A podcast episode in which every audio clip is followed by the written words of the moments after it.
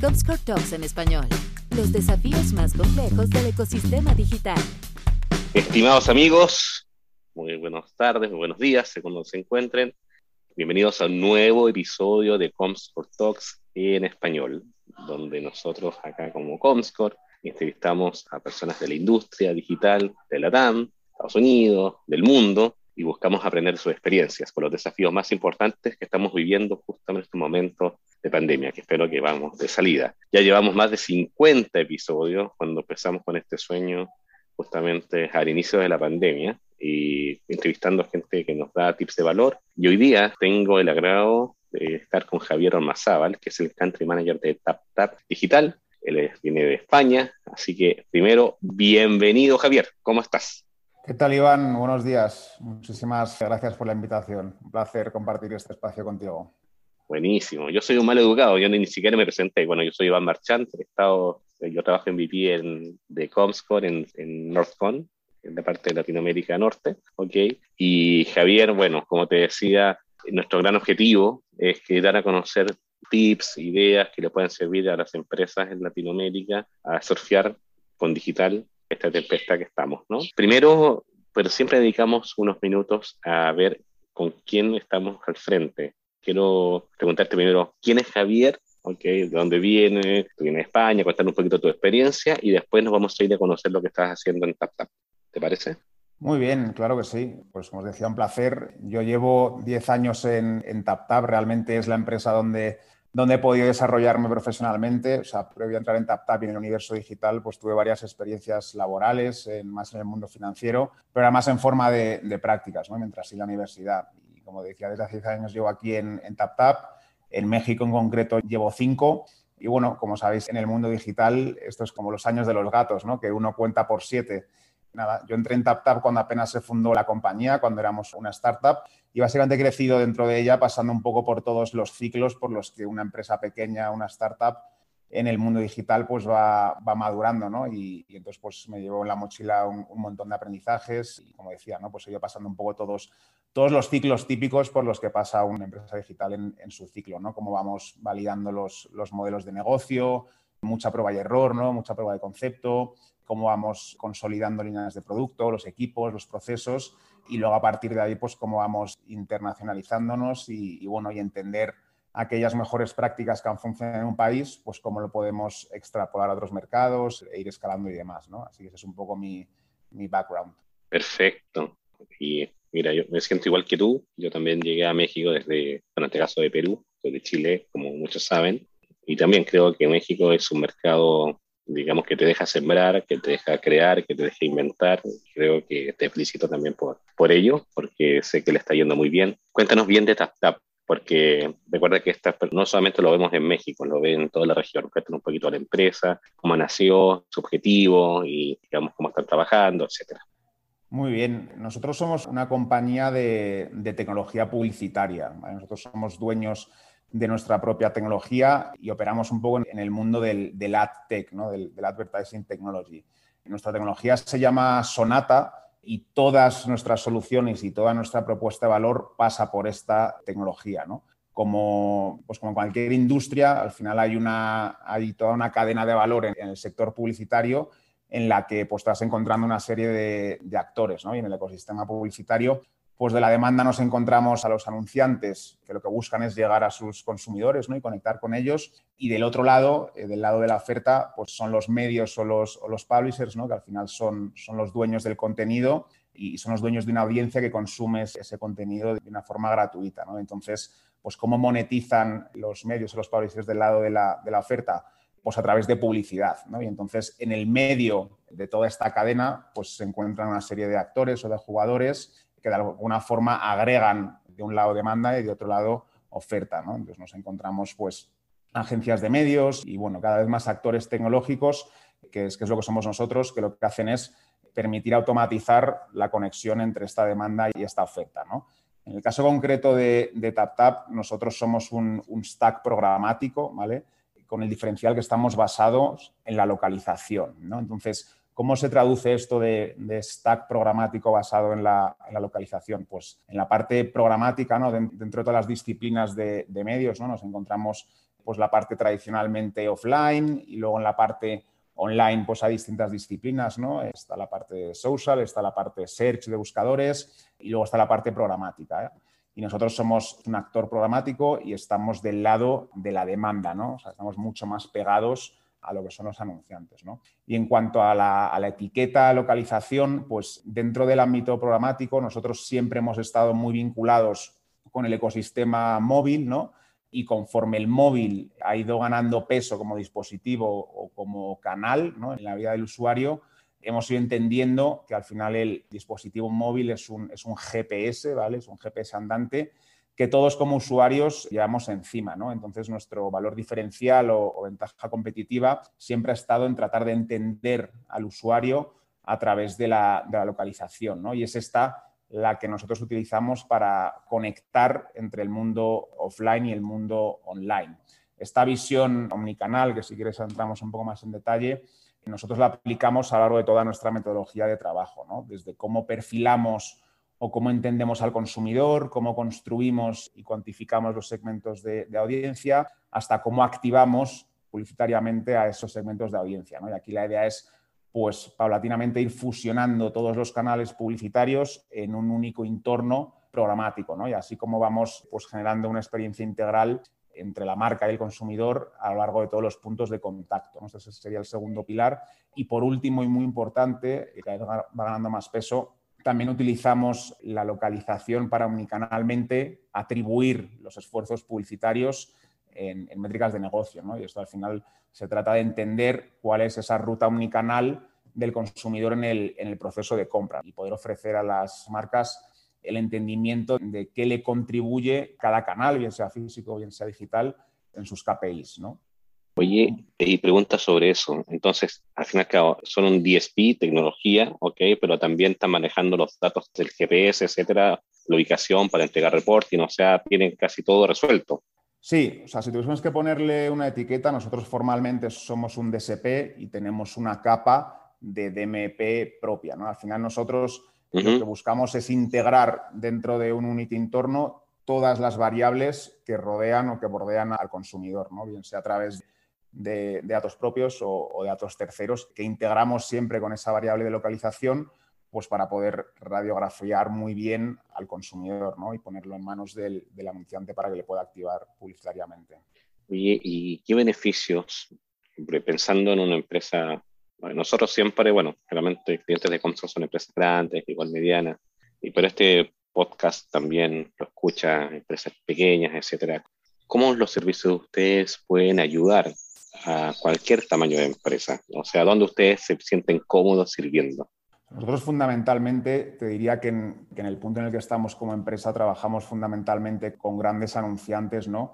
Para ayudarles en los, en los desafíos de marketing y, publicitario que hoy tienen, ¿no? Y uno de estos desafíos, y volviendo al tema de la, de la omnicanalidad, es que las marcas puedan entender bajo una única visión y sobre un único usuario cómo es su comportamiento físico y cómo es su comportamiento digital. ¿no? Y esto aplicado a cómo los anunciantes compran medios, pues al final ellos utilizan un conjunto de canales y herramientas para llegar a sus consumidores y, la unicanalidad lo que hace eh, a cómo tratar de homogeneizar esto. ¿no? Entonces, hasta ahora, pues la actividad publicitaria se desarrollaba en, silos ¿no? o en canales aislados, ¿no? y históricamente se hablaba de online o offline, eh, televisión o exterior, y todos estos canales eran, eran inconexos. ¿no? Entonces, pues las, las, marcas no tenían una visión holística de sus audiencias, por un lado, y de los canales en los que activaban esas audiencias. ¿no? Entonces, esto es lo que buscamos a través de, de nuestra tecnología Sonata y, de la omnicanalidad, ¿no? tratar de, de conectar universos que naturalmente están desconectados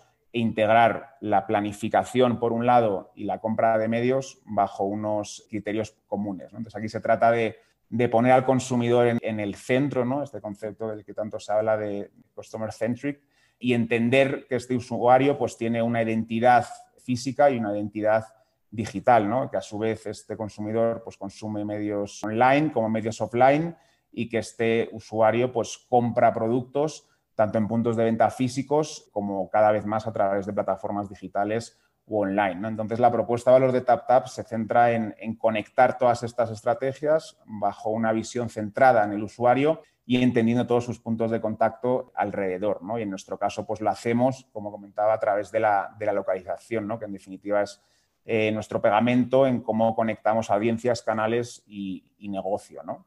Oye, maravilloso. Ahora, quizás para los que no conocen, porque también nos siguen estudiantes y todo, cuéntanos los beneficios de pensar omnicalidad, porque al fin y al cabo muchas veces lo toman como una frase, sí, hay que pensar omnicanal, etcétera, pero llevarlo a cabo no es tan obvio para muchos, especialmente a los que están acostumbrados a hacer retail tradicionales, por ejemplo, o empresas que nacieron pure digital. ¿Cómo lo defines tú, omnicanalidad, omnicanalidad y cómo tú también puedes dar un tipo de consejo de pensar en omnicanal? Sí, aquí como, como decías, al final se trata de, o sea, el problema que estamos tratando de resolver es cómo una marca llega a un consumidor, ¿no? Y ese consumidor eh, per se cada vez es más omnicanal, ¿no? Entonces la marca en cómo llega a él pues tiene que ser un espejo, un reflejo de esos hábitos del consumidor, que históricamente, pues al final los usuarios consumían contenido offline y conforme el consumidor se pasa a canales digitales, pues se trata de entender holísticamente ese comportamiento o todas las señales que ese usuario va dejando ¿no? a lo largo de su consumo digital, de sus compras, etcétera. ¿no? Y la idea aquí es explotar todos los datos que a día de hoy hay ahí fuera, darles sentido ¿no? y permitir a las marcas pues, entender muy en detalle cuál es su consumidor, cuál es su buyer persona y en base a eso pues, tomar decisiones en, sus inversiones de medios, básicamente. ¿no? Aquí el tema de los datos es, es importantísimo ¿no? y el cómo sacarle provecho. ¿Y cuáles son los datos que las empresas deberían considerar de valor? ¿Qué has visto tú como casos en, en México, que son los datos que realmente valen. Datos tenemos un montón, ¿no? Y recoger datos también todos se vuelven locos recogiendo datos. Los datos que tú más encuentran de valor dentro de las empresas mexicanas, que deben estar ahí mirando con lupa. Sí, esto es un, punto muy interesante, ¿no? Y de hecho se dice mucho que el, que el dato es el petróleo del siglo XXI. Aquí depende un poco, ¿no? O sea, todo dato puede ser relevante dependiendo de cómo se utilice, ¿no? Y, ciertos datos van a ser más interesantes para ciertas tipologías de anunciantes. ¿no? Al final hay, como mencionabas, Iván, hay numerosísimas fuentes de datos, ¿no? datos demográficos, datos comportamentales, datos de intención, datos de consumo, datos de transacción. Y aquí creo que lo importante es que cada marca entienda cuál es el objetivo que se busca ¿no? Y a partir de ahí evaluar qué dato o qué mix de datos tiene, tiene más sentido. ¿no? Creo que todos son útiles si se utilizan y si se combinan bien. ¿no? En nuestro caso, todo dato que tenga una variable de localización nos interesa mucho, ¿no? porque es lo que nos permite enlazarlo y conectarlo todo. ¿no? Nosotros a día de hoy, el cómo catalogamos nuestras fuentes de datos es pues, utilizando bien tanto datos dinámicos como estáticos, ¿vale? es, es muy interesante eso, como datos digitales o no digitales, o como datos publicitarios o no publicitarios. Entonces, dentro de estas seis categorías, lo que hacemos es generar índices, ¿no? estos son, digamos, ingredientes, y luego en base a estos ingredientes generamos recetas o índices, ¿no? índices, índices de afinidad que de alguna forma lo combinan todo. ¿no? Por ejemplo, pues mencionabas antes el anunciantes de retail, ¿no? Pues si tomásemos a Walmart como un ejemplo, pues datos estáticos que nos son muy interesantes a nosotros, pues es los puntos de exterior en los que Walmart planifica, ¿no? Datos demográficos, ¿no? Oye, pues estamos hablando de mujeres 30 a 45 años, por ejemplo, ¿no? Datos digitales, datos de consumo, ¿no? Oye, pues este consumidor, su ticket medio de compra es de más de 500 pesos, ¿no? Y datos de comportamiento, pues, por ejemplo, este usuario tiene un interés digital en sostenibilidad, ¿no? Al final estos son distintos ingredientes, ¿no? Que dependiendo un poco del funnel de la campaña o del objetivo que busque la marca, pues lo que hacemos es ponderarlos, ¿no? Y no los vemos como datos aislados, sino los vemos dentro de un conjunto, ¿no? Que en cada caso le damos más peso o más ponderación a un ingrediente o a un, a un dato, ¿no? Y aquí la idea, pues, es eso, es ir cada vez más, pues, activando mensajes concretos y personalizados al interés real que hay detrás de cada uno de nuestros usuarios, entendiendo el contexto en el que deberíamos estar entregando ese, ese mensaje, ¿no? Entonces, ya te digo, o sea, no hay un dato más interesante que otro, depende, ¿no? Y creo que hay que dar un paso atrás para entender cuál es el propósito que buscamos a través de los datos. Maravilloso. Lo que más me gusta, Javier, es que hay distintos niveles de, análisis, ¿no? Para datos. lo más básico que uno hace siempre es mirar los datos del pasado, o sea, cómo se comportó la gente antes, uno va a la analítica y revisa. El segundo nivel sería el real-time marketing, o sea, hay que tomar datos de ahora y hacer optimizaciones, las pruebas de testing, cosas que uno puede hacer con su sitio web, etc. Y el tercer nivel justamente es la, el cruzar los datos on the off, que es lo que están haciendo ustedes, y en real time tomar decisiones, buscar optimizaciones, buscar oportunidad de negocio, etcétera. Y creo que están en un nivel que realmente las marcas pues, deberían entender. O sea, sacarse, yo, bueno, por ahí dicen que hay dos tipos de mundos. Muchos dicen que el mundo online, online y el mundo offline. Y deberíamos estar pensando, como ustedes lo están haciendo, con un mundo no online, sin línea. Y eso creo que por ahí va, yo creo que los grandes desafíos para las marcas hacia adelante. Oye, y Javier, hay una parte que creo me interesa mucho y tú vienes justamente de España y debes estar bastante al tanto de eso. Muchas marcas deben preocuparse justamente en este momento por el tema de seguridad de datos, ¿no? O sea, cómo se usan los datos de la gente, no tener problemas hacia eso. Como una empresa de data como ustedes, que tienen la tecnología pero también tienen datos, ¿cómo es el manejo de datos para que las marcas estén tranquilos y están siguiendo los pasos de GDPR, etcétera, o la ley de Brasil en su momento, las leyes de California para el tema de protección de datos personales?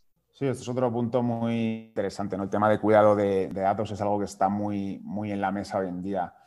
Hay una frase muy famosa, a mí me gusta mucho, que dice que si no pagas por el producto, el producto eres tú. ¿no? Y hay todo un debate que gira en torno a, esto. ¿no? Entonces, ¿qué quiere decir que el producto eres tú o que nosotros como consumidores somos el, el producto? Pues cuando hablábamos antes de que los medios generan contenido de forma gratuita y que nosotros como consumidores lo consumimos, pues al final hay una moneda de cambio, ¿no? Y esa moneda de cambio es nuestra identidad digital, ¿no? Y el mercado y el modelo de negocio que se ha generado en torno a esta identidad digital, ¿no? Si tú, por ejemplo, no sé, si tú compras unas zapatillas Nike en Amazon a través de un iPhone que está conectado a una Wi-Fi de, de Telcel y has accedido ahí tras haber hecho clic en un anuncio del país, ¿no? Aquí el debate es, oye, ¿quién es el dueño del dato? ¿no? Ha habido distintos actores a lo largo de todo este proceso.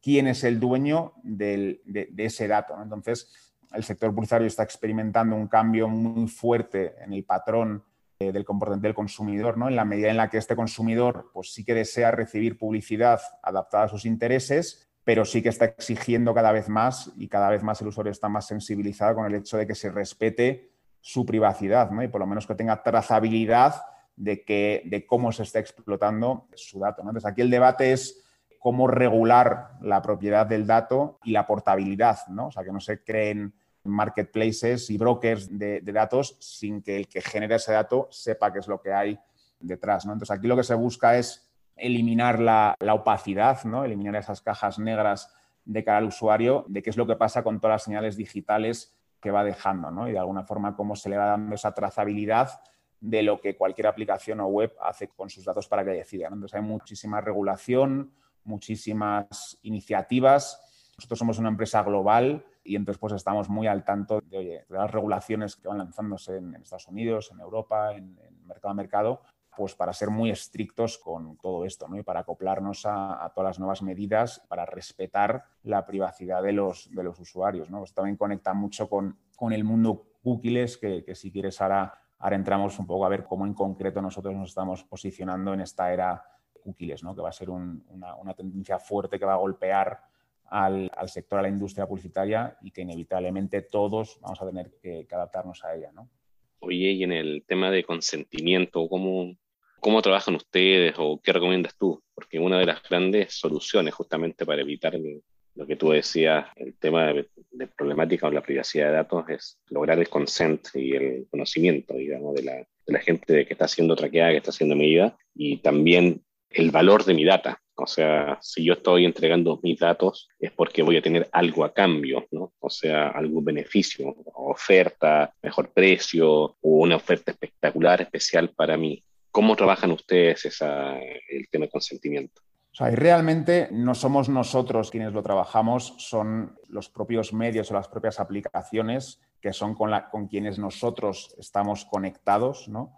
Y son ellas quienes, en definitiva, tienen que simplificar de alguna forma de cara al consumidor qué es lo que van a hacer con sus datos, ¿no? Hay que darle masticado al consumidor, oye, qué es lo que van a hacer contigo, ¿no? Y darle la opción al, al usuario de decir, oye, pues estoy ok con esto o no estoy ok y entonces, oye, no consumo tu contenido y me salgo de tu entorno y ya está. Pero si, el usuario de una forma simple sabe que esa web va a utilizar su, dato, su señal para que se le entregue eh, publicidad y está ok, pues en ese caso nos llega el tráfico a nosotros y nosotros empezamos a servir la, publicidad, ¿no? Pero es un eslabón anterior a nosotros los que gestionan todo el tema del, consentimiento. ¿Y te sientes tranquilo cómo, cómo, se está haciendo en México comparado con otros países? ¿Cómo, cómo lo sientes tú? pensando en los medios, en tus partners, ¿no? Sí, bueno, en México no hay ninguna iniciativa concreta a nivel nacional, ¿no? O sea, en México al final se está rigiendo por, por iniciativas más, más globales, ¿no? De fuera. Sí. Ya, perfecto. ¿Y tú qué, crees de tus partners de los medios que cuando lleguen los reglamentos va a ser una revolución? ¿Les va a costar operar?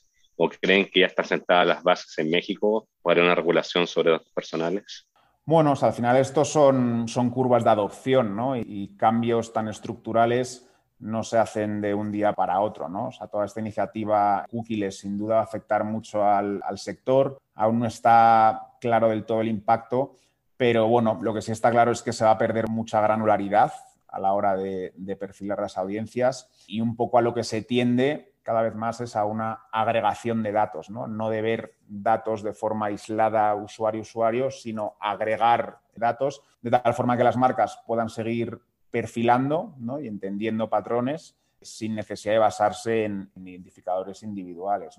En nuestro caso nunca hemos sido muy dependientes de cookies, ¿no? pero bueno, un poco dentro de los índices que comentaba antes, el dato basado en comportamiento digital usuario-usuario como ingrediente simplemente irá perdiendo peso y le irán ganando otros, ¿no? no tanto basados en audiencia, sino tal vez en, en negocio. ¿no? y para esto pues pensamos que nuestro enfoque de localización pues aporta mucho, mucho valor, ¿no? Pues eh, volviendo un poco al ejemplo de retail de Walmart antes, históricamente tal vez Walmart planificaba con datos de comportamiento digital y a través nuestro pues cada vez más puede empezar a planificar campañas digitales basándose en los tickets medios por punto de venta o por ventas por código postal y a partir de ahí pues empezar a, a entregar la publicidad, ¿no? O sea, yo creo que es un poco dependiendo del ADN que cada empresa tecnológica tenga, ver cómo puede aprovechar esta coyuntura en la que nos encontramos, en la que las cookies pues, van, a, van a verse muy golpeadas.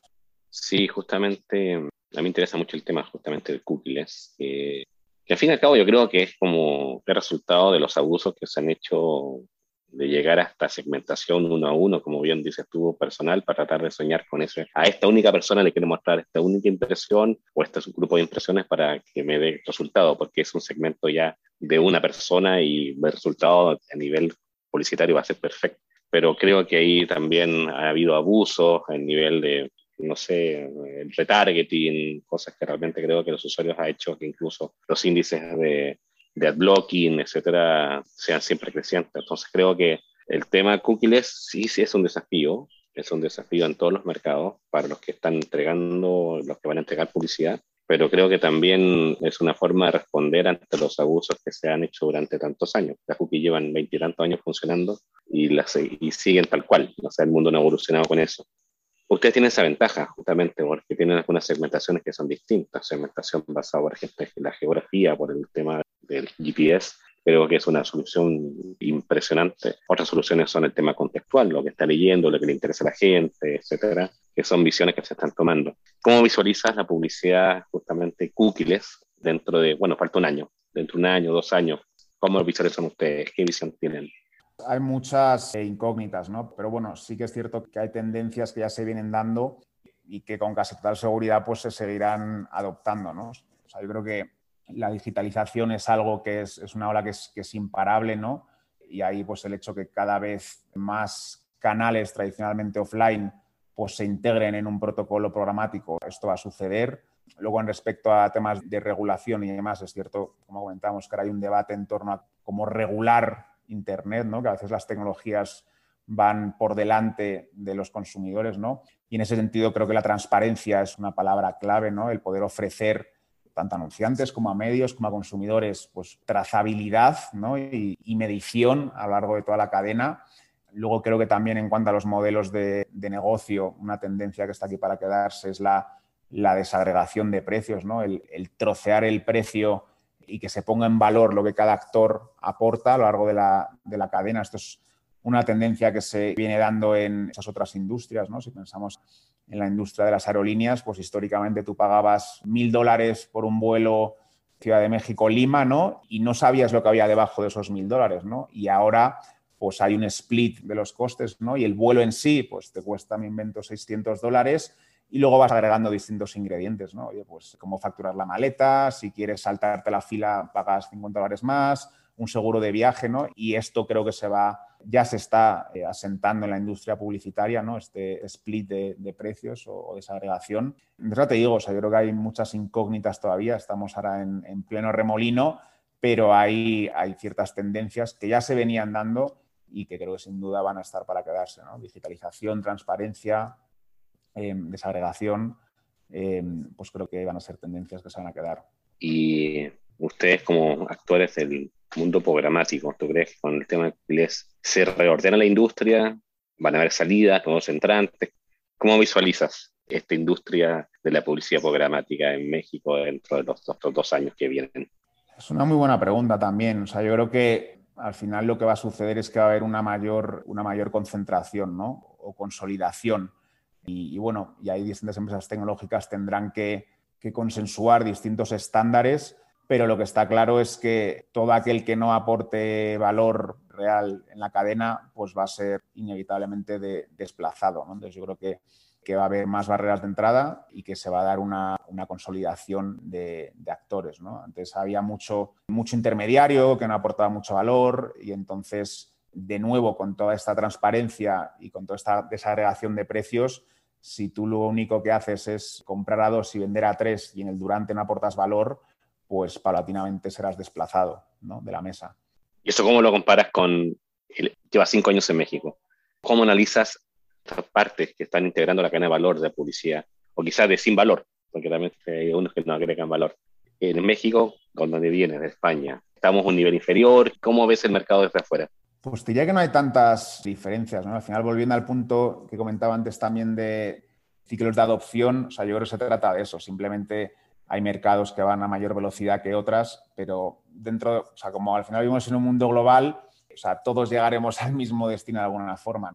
Eh, al final, las empresas que operan en México o en España o en cualquier país, pues son las mismas, ¿no? Y por tanto, el, el producto o servicio que ofrece suele ser parecido y lo único que cambia es la velocidad a la que el mercado lo, adopta ¿no? o lo escala. Algo curioso que se da en México es un concepto que los americanos llaman el, leapfrogging, ¿no? que es, esto sucede en mercados que tal vez son un pelín más rezagados o menos maduros, y esto es que la adopción de nuevos sistemas, productos o servicios pues se da sin pasos intermedios. ¿no? Por ejemplo, pues en Estados Unidos o en Europa el acceso a Internet se dio primero a través de ordenadores y luego a través de, a través de smartphones. ¿no? Pues, por ejemplo, en, México o en muchos países de la región, pues ese eslabón de ordenadores se lo han saltado ¿no? y directamente se habla de mobile first. ¿no? Y esto es que en muchos casos el primer contacto con Internet que la población ha tenido pues se ha dado a través del smartphone, ¿no? saltándose este paso del, ordenador. Entonces yo diría que, que esto sería un poco la, la diferencia. ¿no?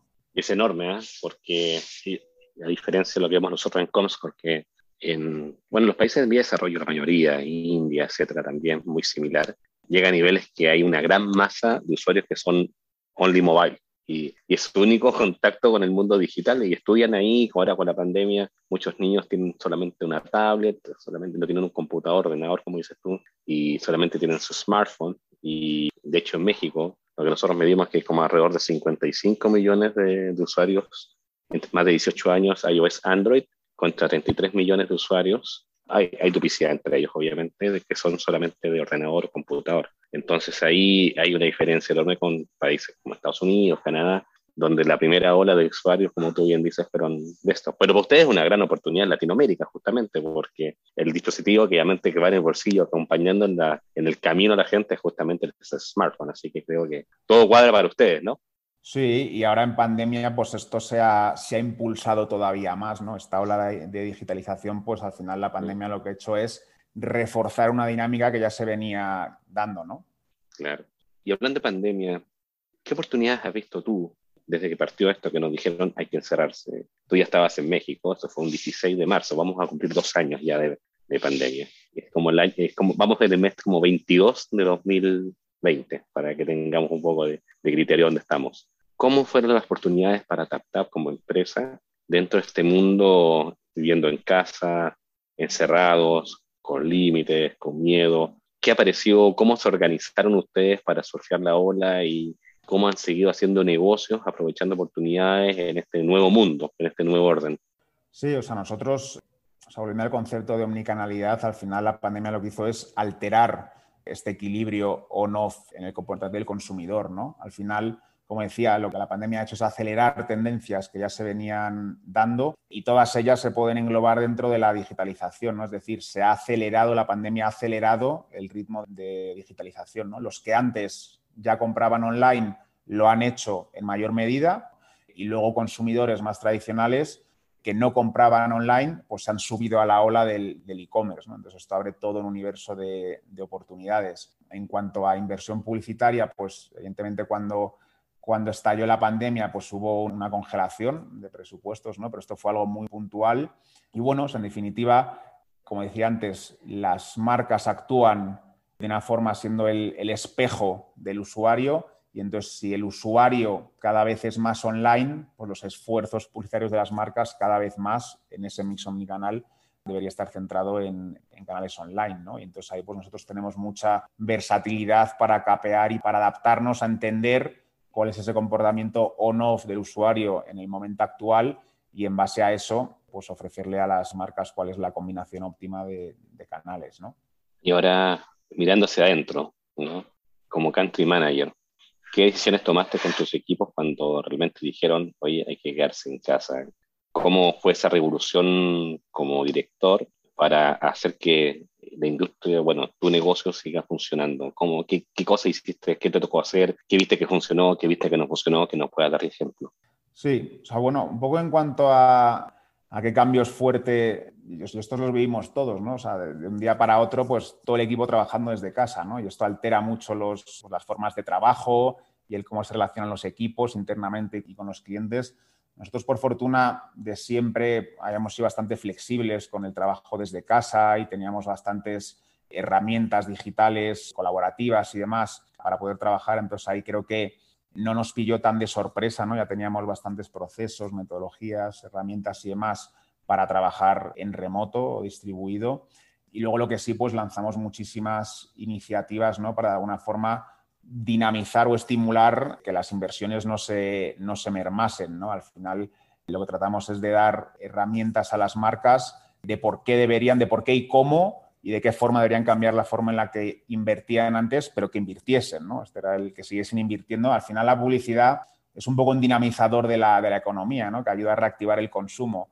Entonces, en ese sentido, a través de, de nuestra tecnología sabemos un montón de estudios, de insights, de analíticas que de alguna forma le ayudasen a las marcas a entender cuáles son los cambios que los consumidores estaban viviendo y de qué forma deberían ellos adaptarse en sus inversiones de publicidad. Pero el objetivo, telón de fondo, era que siguiesen invirtiendo ¿no? de una forma distinta y un poco dándoles confort en por qué deben hacerlo así. ¿no? Entonces, pues mucha mesa de trabajo, mucha de idea, mucha iniciativa y estábamos todas las semanas pues lanzando eh, estudios, análisis, métricas, ofertas comerciales y demás. ¿no? Ahí lo importante era que la rueda no se parase y aunque la inversión se mermase, pues que estuviésemos sistemáticamente generando conversación, ¿no? Para que cuando se reactivase de por sí la actividad, pues que estuviésemos muy bien posicionados.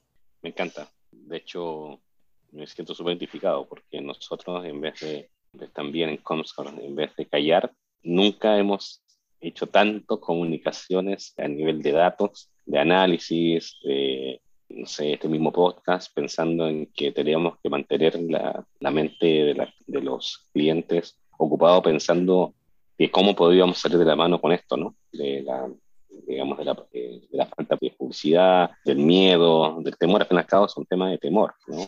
No sabes para dónde va la cosa. Después de dos años que casi llevamos con esto, creo que quizás nos habituamos a esta forma de vivir y sabemos que el mundo sigue rodando y seguimos en eso y las inversiones publicitarias eh, hasta el año pasado con Segunda B más o menos estuvieron en línea con lo del, digamos, 2019, 20, ya se está recuperando un poquito más y creemos que la expectativa a medida que ya vamos pasando la pandemia siga siendo mejor. Entonces creo que el manejo de los datos justamente es un catalizador a la hora de los insights, ¿no? Un catalizador para que haya confianza. Al fin y al cabo es un juego de confianza. Si no hay confianza, no hay inversión. con confianza y inversión, y eso se aplica a todo. Así que me encanta lo que hicieron, Javier. Oye, Javier, bueno, llevamos 50 minutos conversando y siempre pregunto a todos los invitados cómo hace un country manager, como Javier, que viene de afuera también, para mantenerse al día, para hacer una guía con su gente, con sus equipos, con sus clientes. ¿Qué lees? ¿Dónde te preparas? ¿Cómo te mantienes en tecnología al tanto? Sí, pues al final es, es una industria en la que la, velocidad es, es, muy rápida, ¿vale? Hay, hay que adaptarse mucho y muy rápido al cambio. Yo te diría, Iván, que probablemente la mejor fórmula para estar al día y no quedarse obsoleto es estando en el propio sector, ¿no? Y estar muy conectado con el ecosistema y, bueno, formar parte de este tipo de iniciativas y espacios de, de colaboración que desde Comscore impulsáis y estar muy conectado, en definitiva, con, con lo que pasa y, y, adaptarse muy rápido al cambio, ¿no? Al final, lo bueno que tiene Internet es que democratiza el conocimiento por igual para todos. ¿no? Entonces hay un montón de, de, contenido ahí fuera, de podcasts, de vídeos, de noticias que son accesibles por todo el mundo, para todo el mundo por igual. ¿no? Entonces yo creo que es un poco la voluntad de cada uno de, de estar sistemáticamente actualizándose. Me gusta. Es distinto cuando yo compraban, era imposible. Ahora el conocimiento está un clic y eso es una maravilla para todos. Lo hace democrático. Más aún que un smartphone ahora un, con Android puede costar 200 dólares, 100 dólares, también creo que la, la, accesibilidad a la tecnología y a redes también es distinta hace 10, 15, 20 años. Así que tienes toda la razón. Oye, y una pregunta también que siempre hacemos a nuestros invitados es, ¿cuál es el proyecto, los proyectos que te están moviendo ahí el cerebro ahora en TapTap? ¿Qué se viene para ustedes que pueda ser algo que, que tu proyecto más interesante que se viene a corto plazo? Sí, bueno, ahora un hito importante que se ha dado en TapTap recientemente es que hace un par de meses nos compró un fondo de inversión inglés. Entonces, bueno, se supone un, poco un punto de inflexión en la empresa y la idea es seguir, seguir ayudando a, madurar y profesionalizar la, la, empresa, explorar nuevos mercados en los que poder aterrizar, seguir sofisticando nuestro producto y seguir identificando, incorporando talento digital, ¿no?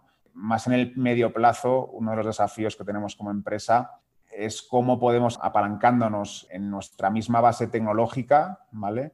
Que es de inteligencia basada en localización, cómo podemos aplicarlo a nuevos modelos comerciales fuera del ámbito publicitario. ¿no? En el medio plazo es, es un poco donde nos gustaría estar jugando. Y bueno, en ese sentido, sí que en México este año tenemos pensado ampliar nuestro catálogo de, de soluciones, seguir reforzando el equipo, y, y, bueno, seguir impulsando comercialmente la forma en la que nos, nos relacionamos con, pues, con, nuestros clientes, con agencias, con anunciantes, tal vez de una forma mucho más, más estratégica. ¿no?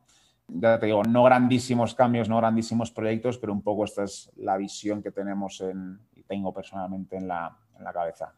No, maravilloso. Nosotros, Mamá Tecnología, estamos compartiendo la misma industria, los mismos deseos, creemos en los datos también en Comscore, vivimos de ellos creemos en la inteligencia, creemos en los análisis, creemos en el cruce de on con off. Así que creo que, que nos complementamos bastante, Javier, y, y, tenemos personas en común. Tú sabes que les comento que muchos conocen a Alberto, que trabajó conmigo y ahora trabaja con Javier y un gran, digamos, gran colaborador para ambas empresas. Así que tenemos muchos puntos en común como visión y eso hace que, que por eso estemos juntos en este podcast y me gustó mucho la idea de Alberto justamente de poder estar contigo, que no tengo el gusto de verte personalmente, como mucha gente que en estos dos años que no he visto, pero algún día también podremos estar disfrutando quizás esta conversación con un café o una cerveza. Entonces, no sé, si quieres mandar tu mensaje final, Javier, primero por mi lado sí agradezco mucho tu interés de estar, nos costó un poquito cuadrar agenda, por un lado, por el otro, por mi lado y por el tuyo, pero qué bueno que lo pudimos hacer, pero gracias por mi lado y adelante, mándate tu speech. Pues nada, Iván, de agradecerte el espacio y daros la enhorabuena por este sí. tipo de, de, iniciativas que creo que son muy enriquecedoras, ¿no? que entre todos, eh, entre distintos agentes de la industria, pues podamos tener estas conversaciones, ir poniendo ideas en común, pues creo que es, creo que es muy nutritivo para todos. ¿no? Así que agradecerte muchísimo la iniciativa y haberme dado la oportunidad de, de participar. No, se agradece, se agradece el tiempo. Espero, espero que nos podamos ver en persona pronto. Sí, ya viene, post, post Omicron. No sé qué, del, no sé qué letra griega viene después, pero bueno, ojalá que sea leve. Así que, Javier, muchas gracias nuevamente por tu tiempo, por la simpatía, por compartirnos las ideas, por abrirnos también la mente con nuevos formatos, por ayudarnos a pensar en on y en off al mismo tiempo. Y a todos los que nos están escuchando en el podcast, muchas gracias por seguir a Comscore Talks en español y bueno, esperamos vernos en los siguientes capítulos. Muchas gracias chicos, muchas gracias Javier nuevamente. Muchas gracias, un abrazo. Comscore Talks en español. Los desafíos más complejos del ecosistema digital.